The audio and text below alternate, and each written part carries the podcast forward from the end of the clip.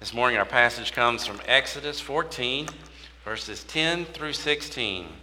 Exodus 14, 10 through 16.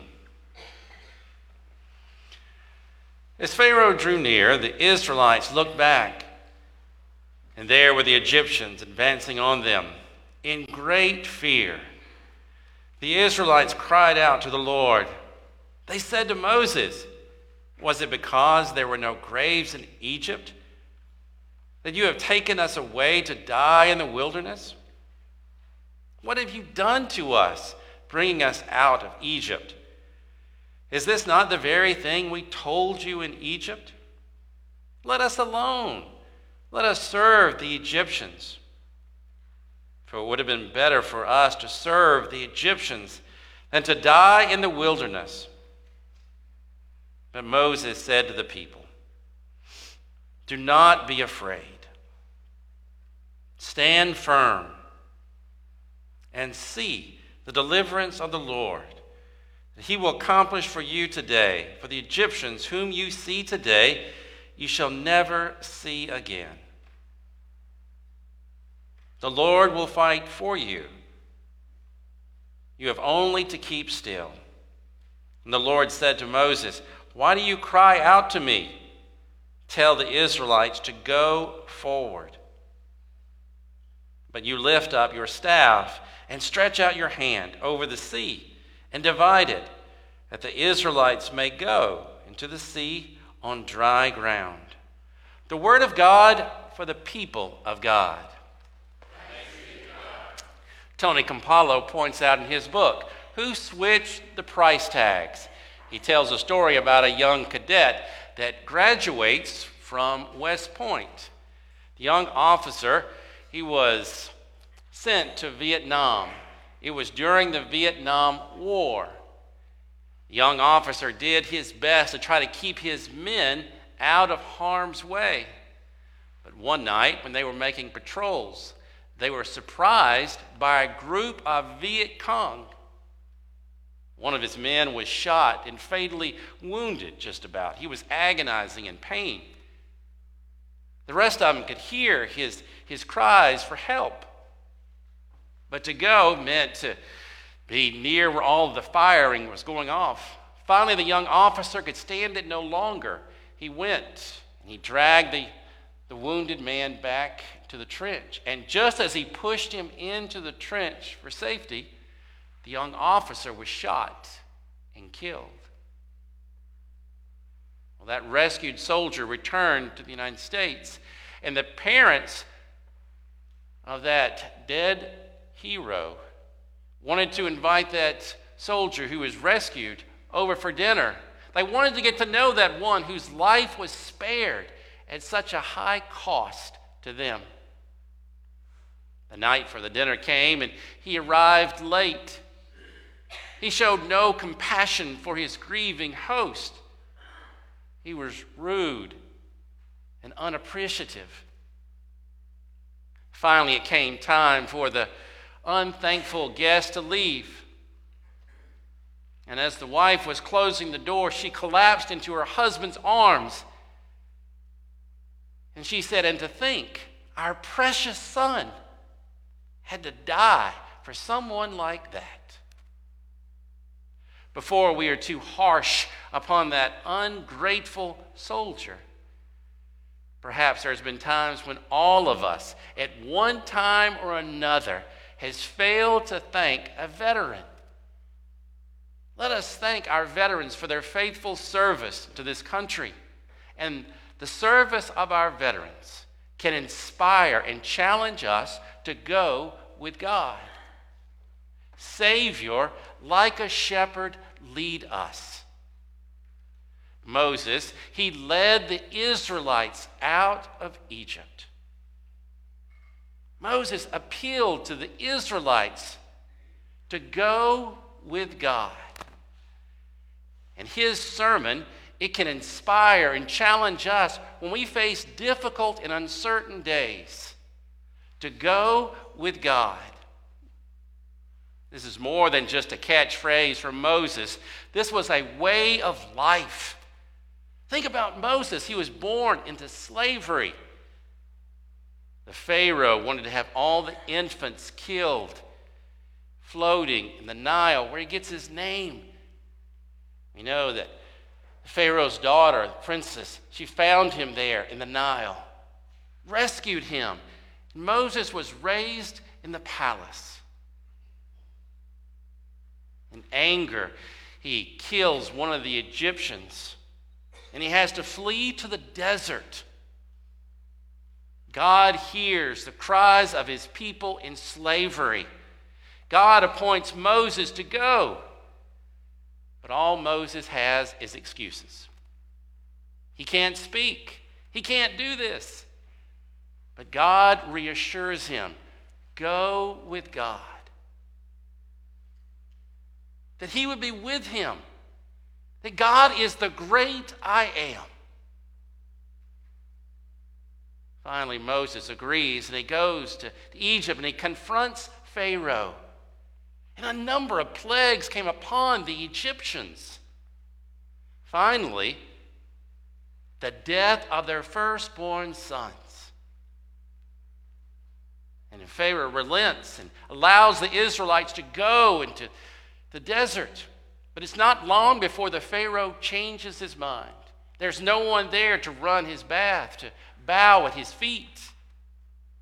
So the Pharaoh, with all of his army, come charging after the children of Israel. Picture the scene the Egyptian army behind them, the Red Sea before them. And we hear the first point of Moses' sermon Fear not. Do not be afraid. Moses, he had gone with God again and again. He could look back in his life and he knew that God was faithful. I would have been thinking if I was there and Moses had commanded this. It's easier said than done, Moses. Do not be afraid. Robert Morgan writes in his book, The Red Sea Rules.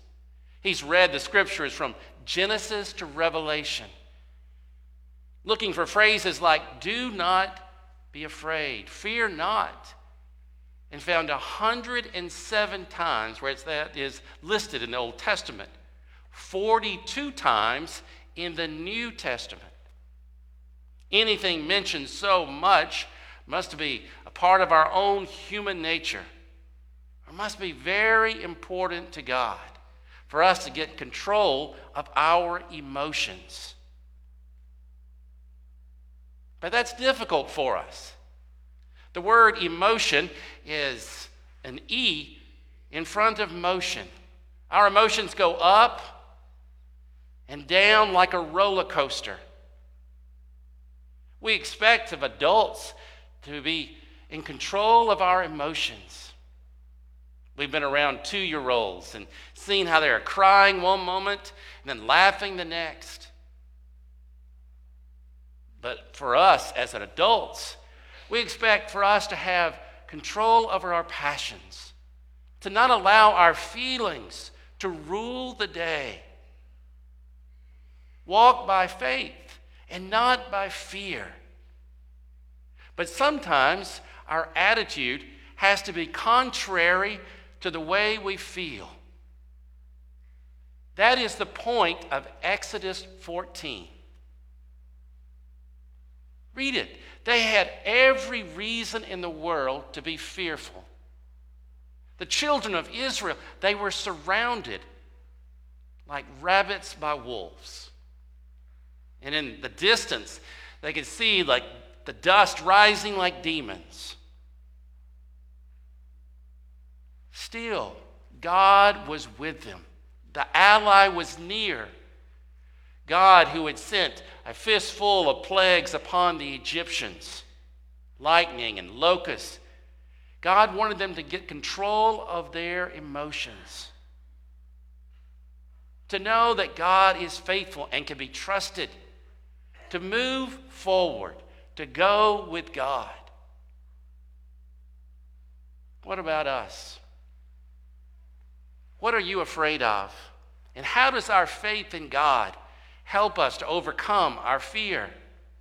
2 Timothy 1 7, that we are not given a spirit of fear, but of love, power, and self control. We are called to live a different life as a people of faith. And Moses was reassuring the children of Israel that God would be with them, that God was near. Do not fear. Be assured that God is with you as you face this challenge.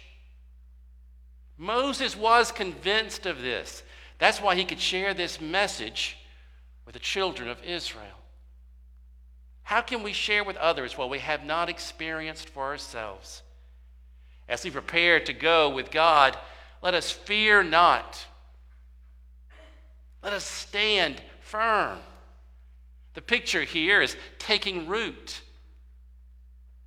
to standing on the promises of God. So oftentimes we're like Chicken Little, the sky is falling, the sky is falling. He promises that He will never leave us nor forsake us.